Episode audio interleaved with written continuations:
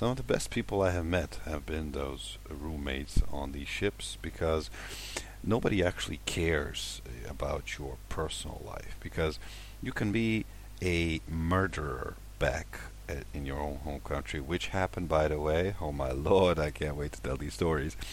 Uh, but nobody cares. Nobody cares because uh, everybody assumes that the company will do background checks and everything else. Uh, but um, when you get to the ship, the only thing that matters is how you are or who you are as a person. How you treat others, how you will treat me. That's the only thing we care about. If you want to tell me about your personal life and what you do and what you do not do, if you have like uh, two, three wives and ten children, okay, that's all fine. I'll remember it, but nobody cares. If you're good to me, if you want to have a couple of drinks and have fun, that's it. The rest you don't have time for.